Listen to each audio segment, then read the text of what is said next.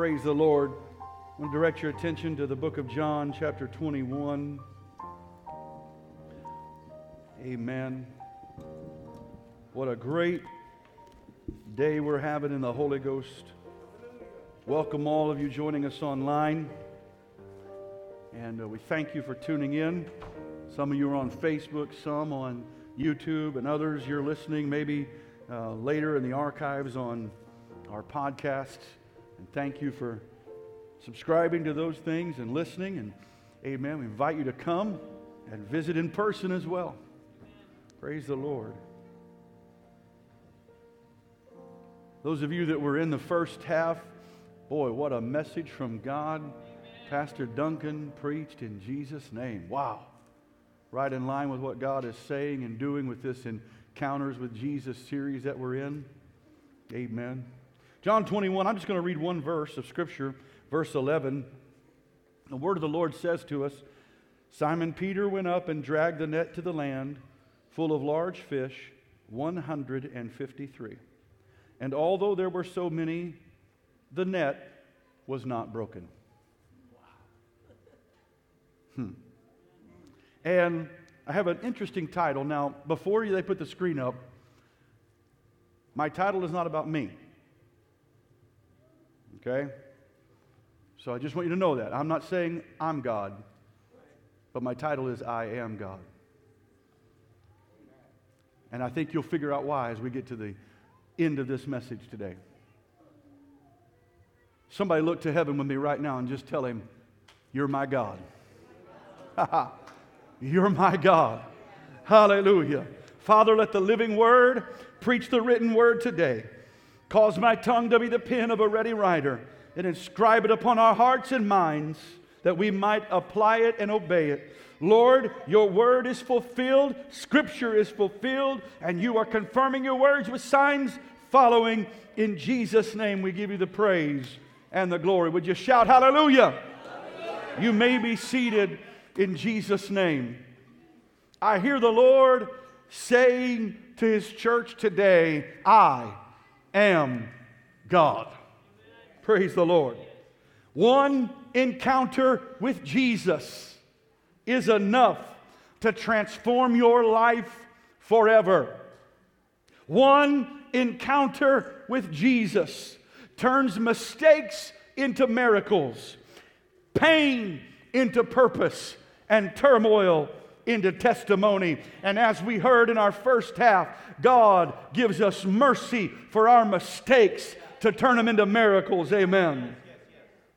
In our text today, Peter, Thomas, Nathaniel, James, John, and two other unnamed disciples have all decided they're going fishing. Now, I don't know in John's setting how far this was past the resurrection because we know Jesus showed himself 40 days with infallible proofs to his disciples. So I, I have to believe this is early on because they've given up hope. John and Peter have seen the empty tomb. They've heard Jesus speak, but it hasn't clicked yet for them. And so Peter, Thomas, Nathaniel, James, John, and two other disciples all decide, I'm going back to fishing. Come on, we can relate to that because sometimes when the miracle doesn't happen in our timetable, or sometimes when a curveball gets thrown and we don't understand the death of Jesus Christ, uh, so to speak, in our lives, then we get to a place that we sometimes say, I'm just going to go back to what I was doing. And they go back to fishing. They're confused about the past three and a half years of their lives. Maybe they thought, did it mean anything? Maybe, like John the Baptist, they were asking amongst themselves, was Jesus really the one, or should we look for another? Regardless of what they thought or said, we do know that they went back to fishing. But they also were about to have an encounter with Jesus that would transform their lives forever. In spite of their best efforts, these were skilled fishermen. They knew what to do. They knew how to mend their nets just right. They knew where to fish. They knew the currents. They understood all the process that goes into it. But in spite of their best efforts, they had fished all night and had caught nothing. By the way, that's why they call it fishing, because if, if you caught more things, they would call it catching. Okay, but um, um, moving on. I'm not a comedian, I'm a preacher. But they'd fished all night and didn't have anything to show for their efforts. But in the wee hours of dawn, Jesus calls out from the shore, Do you have any food? Yeah. They reply, We didn't catch anything. Jesus says, Watch this. Cast your net on the other side. You'll find some. Now, all of us are armchair quarterbacks on Monday, and we can say why the team should have done a different thing, or, you know, especially if our team loses, as if the team owner should call us and get our input. Because, bless the Lord, we have figured it out. We got the t shirt that says, I'm a fan, and I know that quarterback should have called me. I'm not saying that the disciples thought this, but can you imagine being a skilled fisherman and some unknown character from the beach says, Hey, put it on the other side? I'd probably yell back and say, Hey, it's the same water on both sides of the boat. Just being honest. Right? Now, I, am suggesting that could have happened. I'm not trying to add anything to Scripture. Please don't misunderstand me. What I'm saying is, we don't know if they thought or said that because Scripture doesn't record it, but I think the propensity at least is there that they could have. Okay? But here's what they did according to John's record they said, okay. And they cast it on the other side. By the way, they still don't know who it is on the shore. But when they cast it on the other side, verse 6 of this chapter tells us they were not able to draw it in because of the multitude of fish. Yeah. Can you imagine the effort, the toil, the frustration of fishing all night long and not a single fish in your net? And you obey whoever this is on the shore, you throw it over on the other side, and all of a sudden it's too much to haul in. You're like, oh my goodness, what's going on here? When this happened, the Bible tells us that John immediately knew who it was and recognized this is the Lord. Hear me, I'm, I'm, getting somewhere with this. Stay with me, track with me here. Amen. Stay focused today. Peter hears John say this, realizes who it is as well, dives into the sea and swims to shore to see Jesus. Let me say this in the wee hours of the dawn, John couldn't see who it was on the shore. He didn't hear his tone or pitch well enough to determine who it might have been by his voice. But when he saw the miracle of the net, John recognized Jesus. I want somebody to know you may not always be able to clearly identify Jesus by sight or by sound, but you can always identify him by the supernatural supernatural miracles and signs.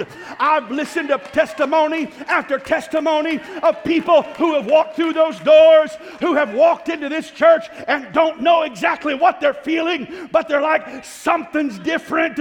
I've listened to some of you tell stories of people you've talked to on your job, in your school, and they begin to feel the power of God. That's what I'm talking about. You may not be able to recognize Him in sight or sound, but you can always tell Him by the miracles he does.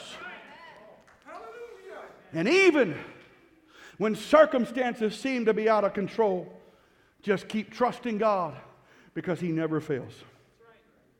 Eventually, the disciples bring in the net full of fish, and while they're dragging in the net, Jesus already has a fire going and is cooking some fish.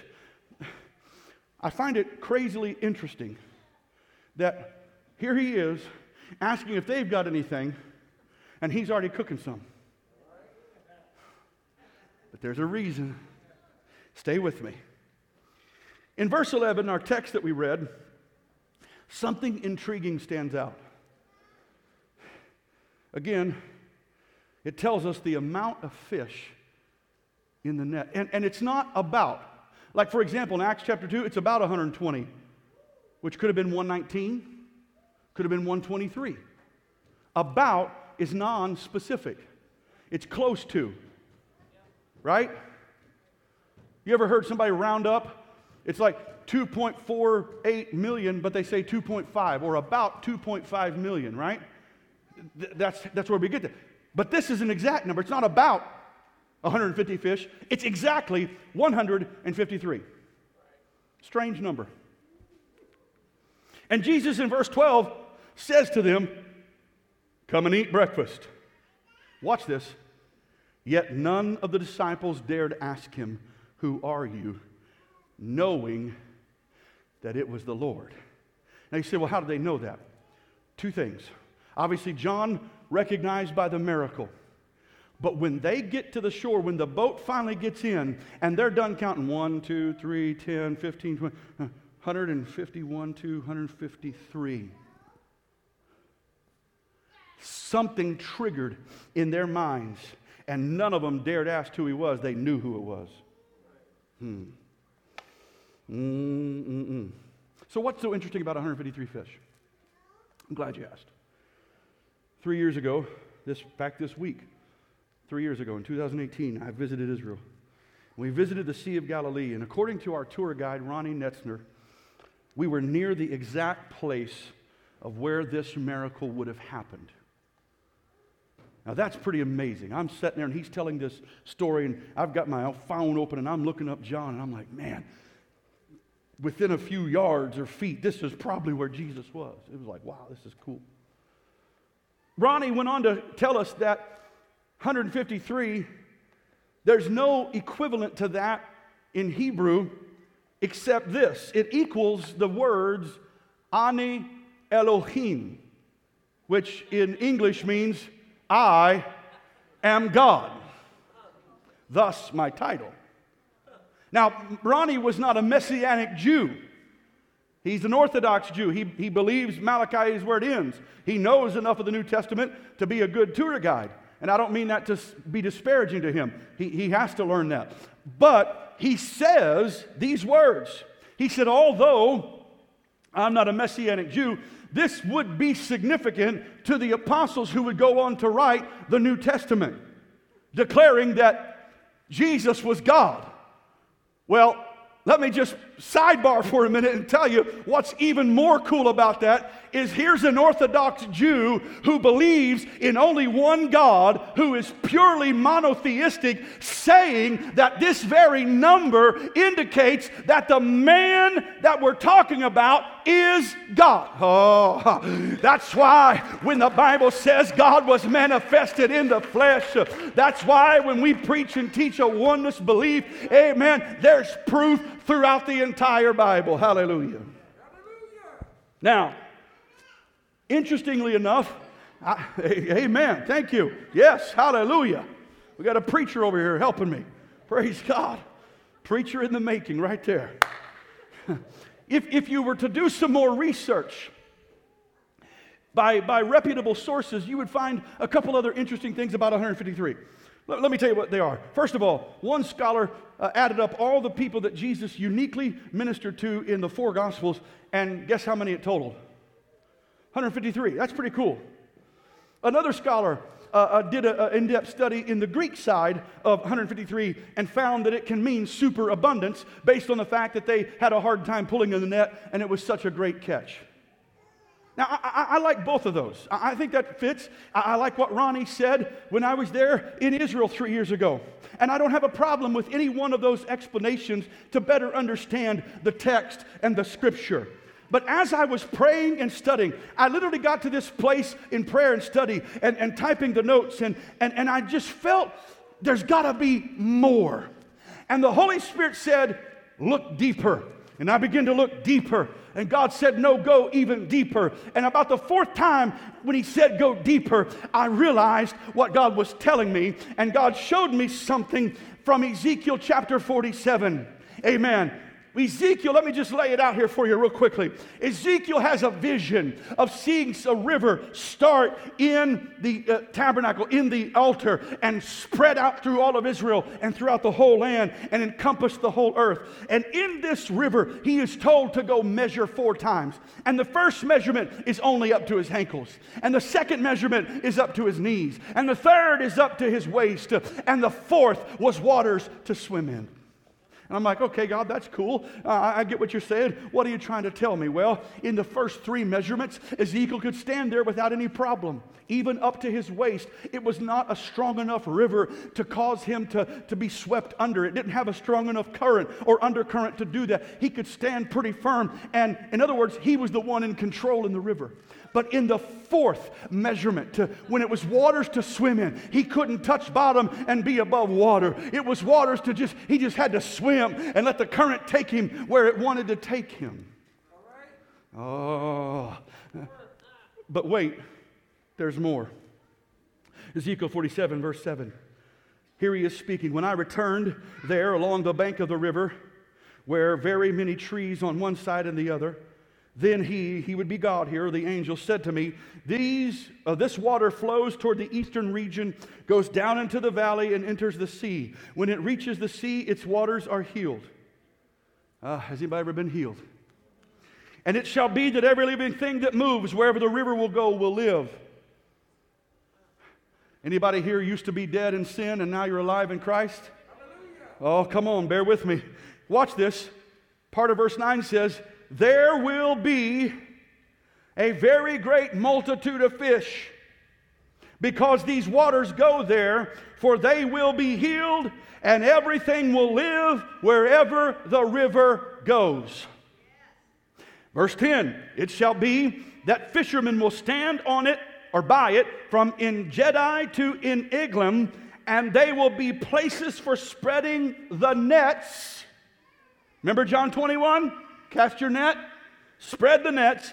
Their fish will be of the same kinds of the fish of the great sea. In other words, implying not just one kind of fish but all different kinds of fish. And every reputable uh, commentary and source of this text in the Hebrew means just that. Multiple types of fish, from little fish to big fish, uh, from, from you know all kinds of different ones, and then it ends with exceedingly many. Ah. In other words, this fourth measurement of waters to swim in would produce a river greater than the water on the earth combined. And everywhere it flowed, it would bring healing and it would bring life. And this river would flow into the sea and encompass everything. Hmm. And here's what God spoke to me as I was studying this Ezekiel 47 is a messianic prophecy because Jesus is the Savior and the healer, and from his side on the cross, blood and water flowed. On his back were stripes that bring our healing. And 50 days after Passover came Pentecost, when that mighty rushing wind would blow in and heal them of their disease called sin and save their souls. That experience started with 120 people, or can I say it this way a measurement to the ankles. Ah, in fact, Acts chapter 8, 1 verse 8 says, But you, this is just before Jesus leaves, but you shall receive power when the Holy Spirit has come upon you, and you shall be witnesses to me. Watch this in Jerusalem, that's where it started in an upper room. In Judea, that's the that's the basically Jerusalem metro, and in all Samaria, and to the end of the earth. Four measurements. Mm, bear with me. Jerusalem was chapters 2, 3, and 4. That's water to the ankles. Judea was chapters 5 and 6 of Acts. That's Judea. Samaria was Acts chapter 7 and 8 and the first part of it. That's water to the waist. But at the latter part of chapter 8, uh, the Ethiopian eunuch is baptized in Jesus' name. And in Acts chapter 10, Cornelius is baptized and filled with the Holy Spirit and all his household. That is waters to swim in and a very great multitude of fish. And back in John 21, it says, although there was this great multitude of fish, although there were so many, verse 11 says, the net was not broken. Can I tell somebody in the Holy Ghost, I feel the gift of prophecy on me? God is telling the church of Omaha to cast your net on the right side of the boat. We're going to catch a great catch of fish. It's going to include drug addicts and prostitutes and pimps and transgenders and pedophiles and alcoholics, but they're going to be saved by the name of Jesus Christ, by the blood of the Lamb. There's going to be broken marriages restored, there's going to be broken lives healed. It's going to be a great catch. I'm telling somebody, cast the net on the other side. Hallelujah. Hallelujah. And when they saw that number, which again in Hebrew would mean I am God, no one dared ask to what they knew. This is the Lord. And they knew what their purpose was. This was never meant to be a revival of just one ethnicity. It was never going to be just Jews saved, but it was going to be Gentiles also and I believe when Jesus showed them that number and they counted it and they realized how many there were, I believe that the unspoken conversation in the Word was every one of their minds went to Ezekiel's prophecy. Because that's where God led me.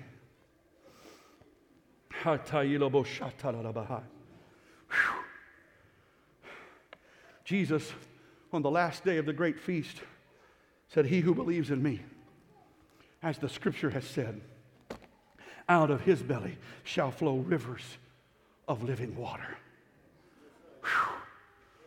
Ah, come on, has anybody ever been affected by the river of Jesus Christ?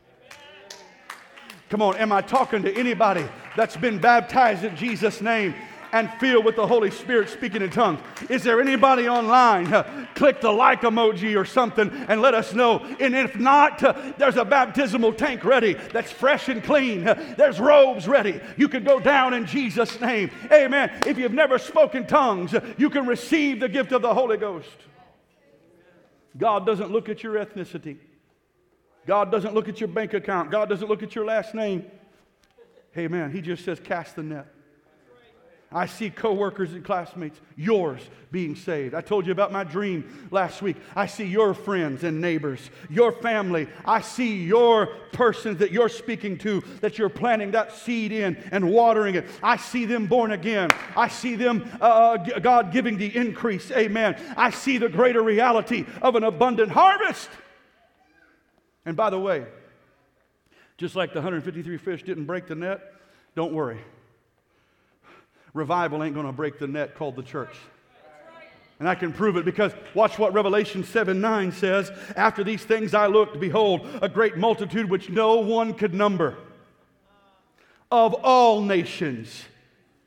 And you could keep saying, of all tribes, of all peoples, of all tongues, standing before the throne and before the Lamb, clothed with white robes, with palm branches in their hands. I just want to put this little plug in here, another little sidebar. It's not in my notes, but, but I just feel to, to do it. The old phrase used to be if you can't get along down here, how will you get along in heaven? That's wrong. Survey says, no, you can't get along down here. You ain't going over there. Because there's a great catch of fish of all kinds just like Ezekiel's prophecy, just like Jesus' uh, uh, uh, miracle there on the shore. Amen. I don't know about you, but I want to see some blue filled up. I don't know about you, but, but, but I, I want to have the problem and, and have to sit down with the praise team and the pastoral team and say, we might have to go to two services and, and, and 200 at this one and 200 at that one. Come on. I, I wouldn't mind having that, that problem. And I believe in Jesus' name that God is doing a great work. We're in the last days, we're approaching the end times, and I believe with all of my heart we're about to see an abundant harvest.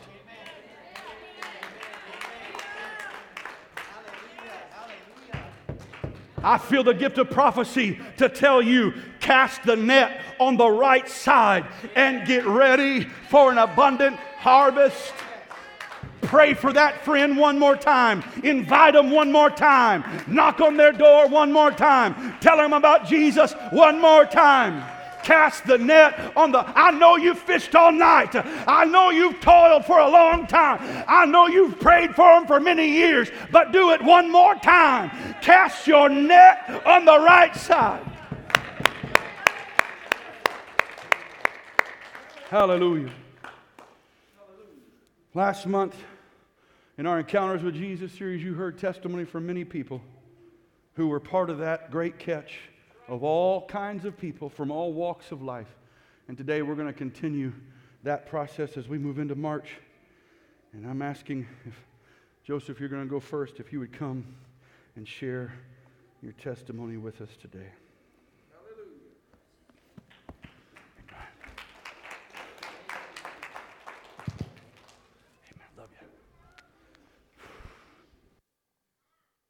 When we came, is on? Okay. Uh, when we came in, came in here last month and we heard they were doing testimonies, uh, I looked on the calendar and I asked for this day for a very special reason, and that'll become evident later on. Uh, my journey with, with God started when I was about six or seven years old. My grandmother first introduced me to the idea of God. She would she showed me how to pray. We would pray every night and all that. And she also told me that I could talk to God like He was in the room. So I started doing that. I talked to God like He was with me all the time, wherever I went. I actually would say a bad word and I'd say, Sorry, God.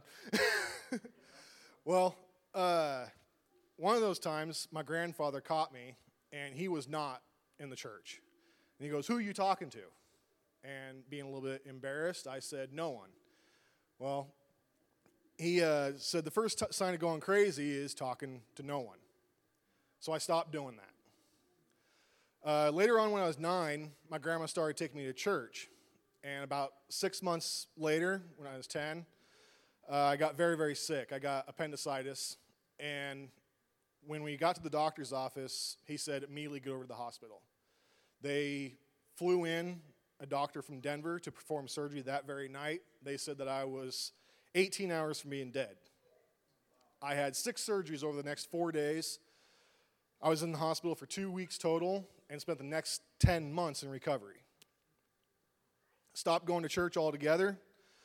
Uh, fast forward to when I was 15, started going to church again. I fell off a horse, broke my arm, and my mind equated to Going to church equaled bad things.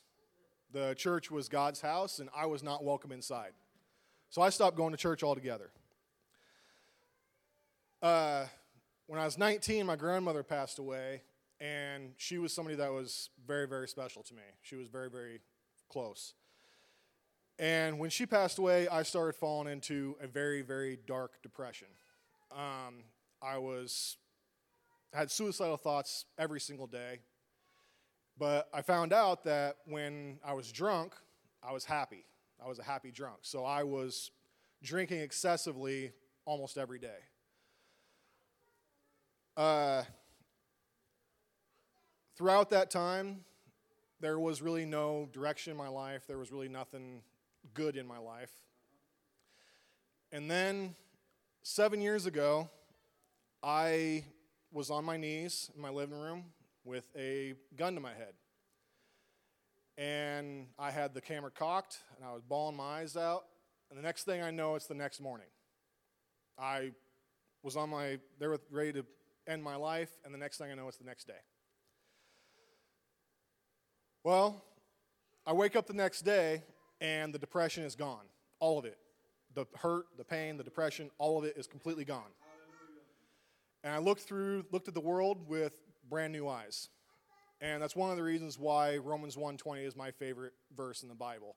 I can look at the world and I can see the beauty of God in everything, and we're truly left with no excuse. Three years later, I'm with uh, my cousin, and we're it's Christmas Christmas Day, and we're drinking, and I still didn't quit drinking because, well, I didn't really have a reason to. That was the very last. That was the very last time I ever drank because God was about to work something in my life. I, I went home. I was here in Omaha at that time. And I went home, came here, I mean, It's a four hour drive from North Platte to here. I spent the next spent the entire four hours debating on whether I should get back in church or not. And given my past experience, it was not a very pleasant conversation. So I, when I got back, I decided, well, I'll go buy a Bible. We'll see if that works. I started reading the Bible every single day, felt nothing. It was just words on a page, it was just another story. So I put the Bible away. And I'm like, well, God's not going to do nothing, then fine. Uh, my mom came down to visit for 4th of July, and about five minutes after she left, I got this weird urge to look up a church in my area. Didn't think about it the whole time my mom was here. Didn't think about it. It was not in my mind. All of a sudden, I'm just looking up a church. And the Church of Omaha was the first one on the list. What I found out, though, is there's four other churches between my house and here. Yeah, this is the, this is the one that was uh, um, first on the list. Go back to 2014 when I had the gun to my head. That was March 7th, 2014. Seven years ago today. Anyways, that night was a Friday, and I told God, if you want me to get into church, I'm going to go on Sunday, but you need to give me a sign to tell me that that's what you want. Next day, Saturday, I didn't realize this until a few months later, but Lucas goes into Bishop's office and he says, I want a disciple. Well, God was about to deliver one the very next day. I walked through the church and I had, I walked through the doors of the church and I had one of the very warmest welcomes I've ever had in my life. This is an amazing, this church is truly an amazing place. Lucas walks through the door and he's excited like, like he always is. He goes, Do you want a Bible study? And I'm like, uh, Sure.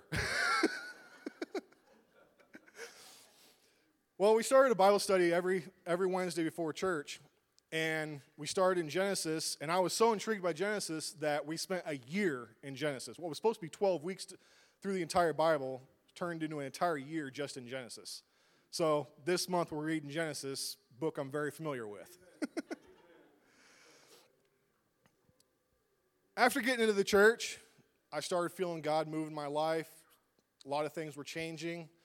Um, became God became my life. I started, I wanted more. I wanted more and more and more. I wanted to know all I could. I wanted to study all I could. I wanted to get as close as I could to him. Uh, a couple years ago, a evangelist by the name of uh, Ryan Neer. You guys will, if you guys don't know who, who he is, you'll see him next month. He was here, and me, Bishop, and Lucas went to lunch, took him out to lunch, and I was telling him my testimony, and he goes, "Wait a minute, what day was that?" He looked back in his calendar and he said, We were preaching a, a uh, healing service that night. The very night I had a gun to my head, this church was praying for healing against depression, against suicide, against other things. This church was praying for me that night.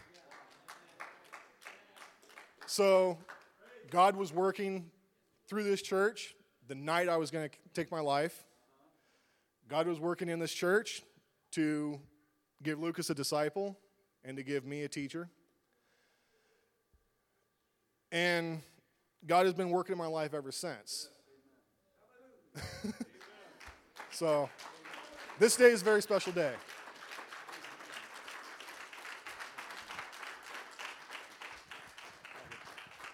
I, I want to just add one piece to that was baptized, I think, was it around November time, December time of that year you came? Oh, November 29th. November 29th. Was baptized in Jesus' name. And uh, by this time, I'm teaching with Joseph as well, and you know, coinciding with Lucas a little bit. And uh, I've been teaching him about the Holy Ghost and all. Well, I went to Israel. When I got back, my study was still the, the last room that my wife is in now. Joseph came to the, to the door frame, blocked me from getting out, and says, I want to know everything there is about tongues. I'm like, okay, well, we're getting ready to have church, but uh, let me give you the quick version. I think it was that Wednesday or next Sunday that, that God filled him with the Holy Ghost. So Amen. So, amen. Amen. Emily, are you? Okay. And then after Emily, Brittany, if you'd just be ready to come up as well. Amen. So thankful for these testimonies. Amen. Praise God.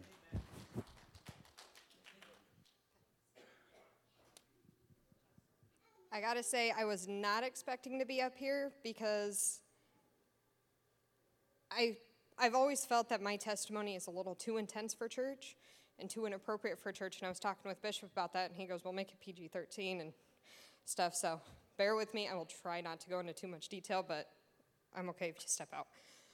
My testimony starts before I was even born. My parents were not married, they became pregnant with me, and members of my mom's family wanted me aborted, and my mom said no. My dad, who had previously been married and found out that his first daughter wasn't his, didn't think that I was his, so he walked out on us. My mom spent the next four years trying to raise me by herself, putting herself through school and getting her life together. During that time, when I was about three years old, my mom would take me over to my grandma's house and she had adopted two boys. One at the time was 13, the other was 16, and these were my adopted uncles. They started sexually torturing me every single day from the age of three for eight hours a day because my grandma would just let it happen. That went on until I was seven. My parents had gotten back together, got married when I was four. And when I was seven, my parents moved the youngest one into our house with us, and I had to live with them and at seven years old, he's the one that made the first attempt on my life. From then, my parents kicked him out. He went back to living with my grandma, but they still sent me over to her house Monday through Friday, 8 to 5, and I was there. And it continued until I was 10 years old. During this time, I knew that there was something else. I knew that there was something higher because I could see angels and I could see demons as clearly as I can see each and every one of you sitting here today. And that intrigued me enough to when I became about 10, 11 years old, I started dabbling in witchcraft. I started playing with tarot cards. I started playing with voodoo dolls. I started messing around with Ouija boards. And I was so drawn to the demonic side of things that if I wanted to relax, I put on a horror movie. If I wanted to relax, I sat and read tarot cards, or I would look up different ways to torture or kill myself or torture others. I was very, very involved in pain because pain is all that I knew. My dad was a very severe alcoholic. My dad, I've watched this man jump out of a moving car because he was mad at me, because I was defending my little sister. This man has I've watched him kick a dog across the room because it bit him, and I've watched him try and break my arm because he was upset. Because over the tiniest thing, I think it was that my mom didn't have Dr. Pepper in the house. Very angry man. The abuse stopped with my uncles when I was about 10 years old. And that summer, one of my dad's cousins, who was 16, came down for the summer, and it started up again with him and that went on every year until I was about 15 years old. By this time, I have made a pact with Satan that that's the side that I was going to go with because there was no way in my head that a God, a man, a male figure could love me. I hated myself. I absolutely hated myself. When I was 14 years old, my grandma, who was my best friend, same grandma that allowed all this stuff to happen at her house, was diagnosed with cancer, and my parents moved her into our house. I watched her die 28 days later. I helped care for her, and 28 days later, she passed away. When I found that out, I got into the medicine cabinet, and her pills were still in there, and I took as many of them as I possibly could, and I fell asleep for three days. For three days, I did not move. I did not get up to use the restroom. I didn't get up to eat or drink. I slept. After three days, my mom finally was like, okay, yeah, I should probably take her to the doctor. They take me to the doctor at urgent care, and my veins are so dehydrated. I was so dehydrated, they could not draw an ounce of blood out of my body. And they took my vitals and they were fine. And they're like, we have no idea how in the world she's alive. There's no way. But yet I was fine, and they sent me home and said, just hydrate her. I continued to go to school. My parents acted like nothing was wrong. And a few months later, I attempted again to take my life. I was going to kill myself with a knife. And as I was getting ready to do so, I heard the back gate to our house open. And I looked out the window, and it was my little sister walking through, and she was the last person that I wanted to find me.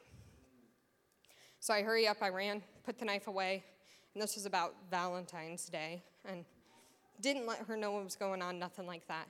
Little to my knowledge, my sister, who was in the fifth, or excuse me, she was in kindergarten, so she was about five years old, knew exactly what was going on. She wrote me a letter that night saying how she couldn't imagine living without me. This little girl who I thought that I was hiding everything so well from. And I still have that letter today. So this is about, I'm about 14, 15 years old. And my best friend who lived down the street, I went to his house one day and I was just going over there. I was helping out another friend, went over there, walked through the door, and he is high out of his mind on heroin and whatever else his older brother could feed to him. And I walk in the door and he has me at gunpoint. And he threatened to kill me simply because I was white and he was Hispanic, and his older brother, who was a part of the Sur 13 gang, thought that all white women should die. He was the second person to try and take my life. I, how I walked out of that situation, I don't know because I looked at and told him to pull the trigger because I didn't care. I wasn't afraid to die. My best friend tried killing me. My dad tried killing me. I've been abused by men my entire life. I don't care. I get into high school, and any man or boy or whoever that wanted to use me for whatever it was that he wanted, I let him. I went so far as to travel across the state of Nebraska because some guy hit me up on a Kik account or on Facebook or whatever. I tried sleeping with a coworker. It didn't matter. I was like, okay. All I was was an object. And little did I know that this was grooming. I had never even heard that term before until one of our sisters came up and talked about it one day, and I was standing in the back. But I had been groomed since I was three years old that this was okay. And that's all that I thought of myself was I am just this object for men. Again, I had no sense of God. I was still playing with tarot cards and doing all this. When I turned 17, I met my first husband. He was a Marine, he was stationed in Okinawa. He was the sweetest man I had ever met. He would tell me every day how beautiful I was, he would tell me how much he loved me. When I turned 18 and found out that he was coming home because he got discharged, I moved three hours away to Gering, Nebraska to be with him. He was wonderful throughout our dating, being engaged. When we got engaged, I got pregnant for the first time and lost my first baby. And then we got married. I got pregnant for the second time and he switched on a dime. I was pregnant with twins, and when I miscarried them, he told me that he was happy that I lost them. I was going in for a D&C and he laughed at me because I wanted a funeral for the babies and he wouldn't let me have one. After this, the abuse started with him, and I would get beat on a regular basis. He would go to a fire call and be there three hours after the call had ended. And mind you, I'm an EMT, so I was on these calls too, and I would come home and he'd be gone for another three hours. He was cheating. But I forgave him because I believe that when you get married, you stay married. That's your spouse. I didn't believe in divorce. I got pregnant for a third time. I was pregnant with Cole. He beat me so bad that I almost miscarried him at 16 weeks. We lost his heartbeat. But Cole's a fighter. at 30 weeks, they lost his heartbeat again. At 34 weeks, I got a really bad infection and my water had started leaking, and I went into early labor, and they managed to stop the labor. At 36 weeks, I had a Labrador that was 110 pounds jump directly on my stomach, totally broke it. And I was then taken to the hospital, which I had to drive myself because my husband didn't want to drive me. Get there, and they start Pitocin, and I was in active labor for 23 hours. And the nurse said I wasn't trying hard enough and walked out of the room with the doctor. Left me totally alone. I pushed for three hours, and Cole was a stillborn. That boy was as blue as blue could be. He was hogtied three times with the umbilical cord, and I ended up with HELLP syndrome, and I was in organ failure. I I had a blood pressure of over 200, and I believe it was 210 over 160, which anyone who knows medicine knows that that's extremely high. And I had lost a lot of blood. Cole, they managed to revive him, and he did great. I was hospitalized for another five days, and my husband had left me there. At this point, I knew that my marriage, physically, emotionally, was over. But I stayed with him. When Cole was six weeks old, he threatened to kill Cole for the first time. I was at work. I had only been there for an hour, and he called me screaming in the phone so loud that my boss could hear him, and she sent me home because she thought that he was going to kill him. I called my mom and I told her to come get Cole. She drove the three hours to pick him up, and I stayed for an additional two weeks, and this is the first time that he held a gun to my head. And he said that he wasn't going to let me go. He then turned it on himself, and I got sitting on the bed. He turned it on himself, and I got down between his knees, and I told him that God loved him. I hadn't been in church, still didn't think that God loved me, but I told him that God loved him and that God forgave him. And he put the gun down, and he packed up my stuff, and the next morning, he loaded all of my stuff into my dad's truck and let me leave. I still thought that my marriage needed fixed. I still wanted to fight for us, even though everything he had put me through. And I called him and I said, If you love me, if you want to be my husband, you want to be a dad, move out of Gering, move away from your parents, come to me in North Platte and go to church with us. And he said, No. I then made a bargain with God and I said, If you want my ex husband and Cole's life, he'll come to you. If not, I don't want anything to do with him. I don't want him to have anything to do with Cole, and you have to bring a man into my life that loves Cole as his own and that loves you. Those were my conditions. Literally, about two months later, Joseph walked into my life. Obviously, that is a man that loves God. and he has. and he has adopted Cole. My ex-husband called me up one day and said, "I want to sign over my rights. Does your the guy that you're with does he want him?" And he signed over his rights. Joseph adopted him. And then one small other little thing I was told by the OBGYN that delivered Cole, who now doesn't have her medical license because of that, but she told me to never have kids again, and I have Kenneth. Hallelujah. So.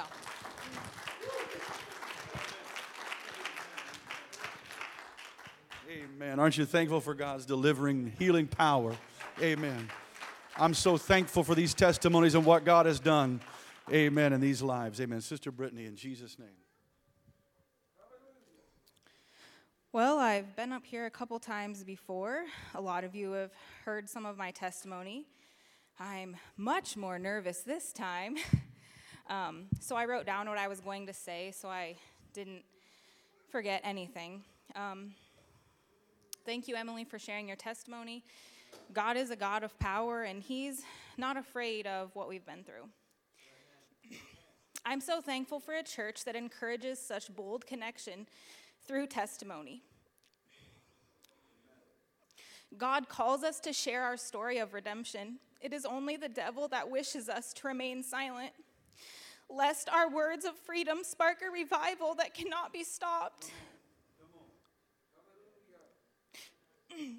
I stand before you vulnerable, unashamed, and raw about the places God has brought me from.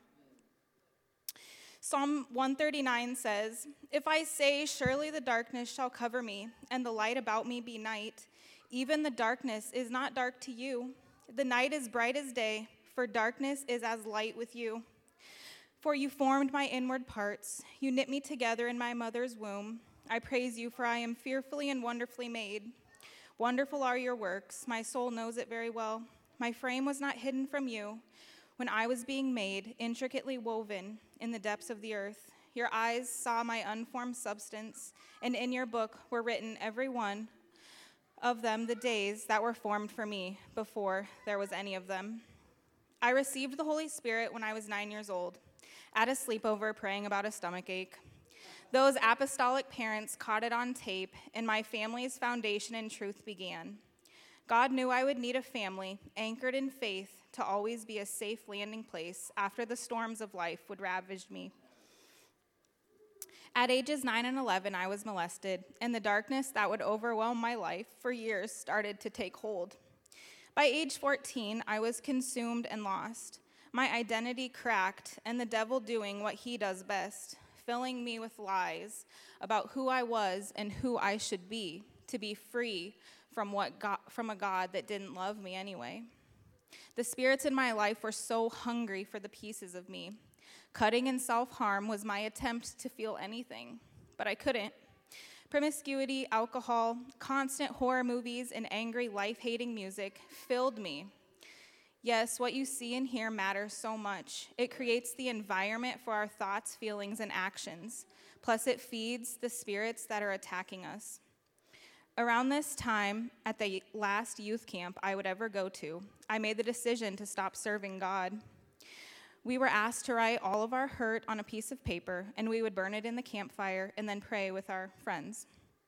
The word that popped into my mind as my heart started to race I wrote the word nothing on a piece of paper and I threw it into the fire. I wept bitterly, not from release, but from the willing turning my heart to stone and turning away from my Creator in my mind forever. That was the moment that I knew that I would never trust God. It all continued and got worse. By 18, I had moved out and was using meth, and nothing was going to stop me. I was raped by the drug dealer I lived with but I still stayed. This one event should clearly paint the picture of how powerful the bondage of sin and addiction is. I eventually did go home to parents that never stopped praying and never stopped searching for me, but it wasn't time yet. I cleaned up a little, but for the next two years, I dated an abusive alcoholic. He practiced Wicca, so I began dabbling in it as well. Addiction, self hate, and spiritual darkness covered my life. When I couldn't take it anymore, I decided I needed a new start, so off to college I went.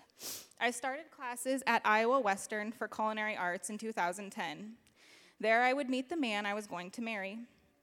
Long story short, after a year of meeting, we were pregnant and planning our wedding. I was so unsure if this was what I should do with my life. Dana was a great guy. He respected me, he did kind things all the time for me, and he treated me with a care I had never been shown before. But, the, but for the first time in years, I heard God calling me back. This person I was growing inside me deserved better. Dana and I partied and smoked pot, so I didn't really know how he would react to me dropping it all to go back to church. Plus, I told him we had to remain abstinent till we got married in three months, as I tried recommitting my life to God. Without hesitation, Dana said, okay. He didn't understand, but he supported me, and we could try whatever I believed was right and would help us, never pressuring me, always encouraging me. That was the moment I knew this was the man God wanted me to marry. Of course, the deep scars of my life didn't just disappear. Year after year, the brokenness chipped away, and healing took its place, with many relapses of substance abuse and blocking God's desire to give me full deliverance. But even in relapse, I always brought my two daughters back to this church. I started coming here the month I found out I was pregnant, and I've never stopped because I knew they deserved it. Lasting sobriety finally came in the most unexpected way. Dana and I decided to try for one more baby, a son, hopefully. Well, two miscarriages later, we thought that that wasn't in God's plan, and the devil tried one last time to trip me up saying, Why, if I'd been trying so hard to give God my all, would He let me feel this pain again? But this time I heard God's voice even louder. If you make it through this pain, only finding comfort in me, you will stay sober forever. So I did. I let the tears of a lifetime flow. I prayed and read my Bible more than ever. And six years later, I'm still sober.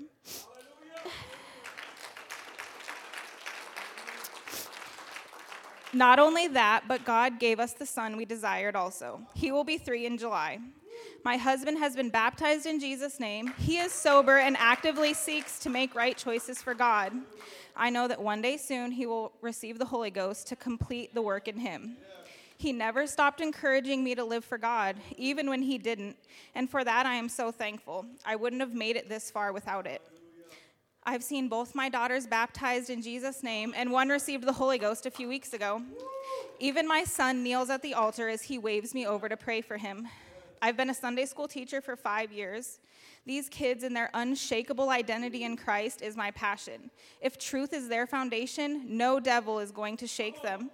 As for me and my deep scars, well, this past year has had the most healing and freedom my life has ever known. God has a purpose, a plan, and a reason. He doesn't give us our pain, but He will surely take it away and give us a new life in its place. I always struggled staying connected to God. My but my greatest realization and weapon is knowing His hand is always out. Am I stepping away for it or am I walking towards it? Seek God daily. I promise nothing else matters like He does. I can say I am fully healed. My heart knows joy. My life is blessed, and beauty is all around. It was God's plan all along. Parents, never give up on your kids. My parents never gave up on us. They're in the back row holding my kids. You heard my brother talk last week, and my sister's over there. Parents, never give up. Healing is when you're not angry at God. You know He gave us free will, and our free will chooses sin. It's knowing that the people that hurt you, they're sinners just like you, and they deserve freedom in God just as much. I wouldn't trade my life for anything, but I'm so glad that I have found freedom and friendship and joy in this church and in this place. And as my dad always used to sing, clapping his hands as he would do things around the house, he brought me out of that miry clay. He set my feet on a rock to stay. He put a song in my soul today, a song of praise. Hallelujah.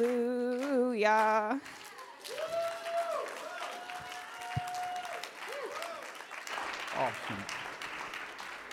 Hallelujah. How beautiful, how rich, how wonderful are these testimonies. Amen. Week after week, person after person. And Sister Brittany, I agree. The freedom that comes from that. And, you know, her essence of being thankful to be in a church like this, I'm thankful to pastor a church like this. Amen. To, to serve here. I love what God has done with our brokenness and made it blessed. Amen. Amen. I think it's an appropriate time, and our ushers are getting ready to come. We're going to receive and partake in communion today. It's the first Sunday of the month, and first Sunday of the month, we want to do that. And what a day to do that! What a day in which our Lord, if He was here in person, could testify of His brokenness, of being betrayed, of being denied, doubted, rejected by His own and yet he still loved and he still forgave. And like you said, they deserve forgiveness too. They're sinners that need to be free too. And so, ushers, please go ahead and begin to, to pass this out. And as they are, I want to read the scriptures to you that celebrate and, and commemorate this moment. I'm going to 1 Corinthians chapter number 11. Amen. And the word of the Lord says this For I received from the Lord that which also I delivered to you, that the Lord Jesus, on the same night in which he was betrayed, took bread. You know, it's interesting to me, of all the things to remember of that night, God inspires Paul to write and say, Remember the betrayal. He could have said on the night that, that I was crucified. He could have said on the night that, that Peter doubted me, uh, denied me, excuse me. Betrayal, the, the, the one thing that I believe hurt him the most. It, it's why, in whatever a degree of scholarly mind I have, I believe the cup he wanted to pass from him, I don't believe that was the cross. I believe that was the pain of betrayal that he would feel. That's just my personal opinion.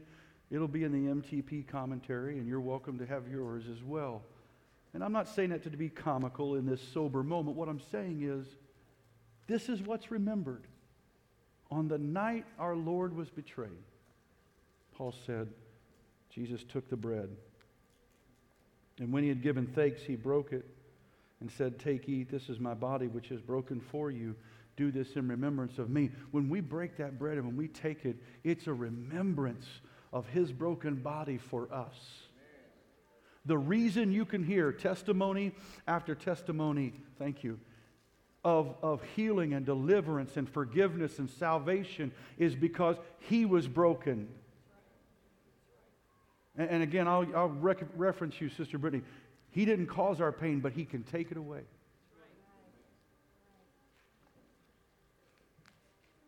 In the same manner, he also took the cup after the supper, saying, This cup is the new covenant in my blood. This do as often as you drink it in remembrance of me. For as often as you eat this cup and or excuse me, eat this bread and drink this cup, you proclaim the Lord's death till he come. If you've got ready, if you would take the bread, we're going to receive this together in Jesus' name and thank the Lord for his broken body. Amen. Let's do that right now in Jesus' name. Thank you, Lord. Thank you for being broken for my sake. Thank you, Lord Jesus, for coming and hanging on that tree in my place, Lord. If you got the cup ready, would you also receive that with me now, too, in Jesus' name?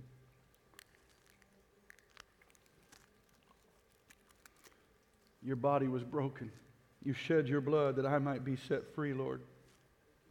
I wonder if you could just lift your hands where you're at, begin to thank Him and praise Him. I know online you weren't able to partake with us. If you knew it was communion and you had your own, would you just praise Him with us for a moment? Would you just thank Him with us for a moment as we take a moment to say, God, thank you for being the body and the blood. Thank you, Lord Jesus, for being broken that I might be healed. Thank you for shedding your blood that I might be saved. Thank you for dying that I might live, Lord. Hallelujah, hallelujah, hallelujah, hallelujah, hallelujah, hallelujah. Can we just love Him and praise Him? Can we just glorify Him for a moment and thank Him? Hallelujah. Hallelujah. Hallelujah. We're going to keep doing these testimonies for the month of, uh, uh, well, into April too, but March and April. I just feel God is going to keep saying some things to us as, as different ones among us will share their testimony. So, amen. And I, I want to say again if you're interested, you want to share, please let me know. I, would like to, to put you on as well uh, so you could be a part of that and, and testify as well.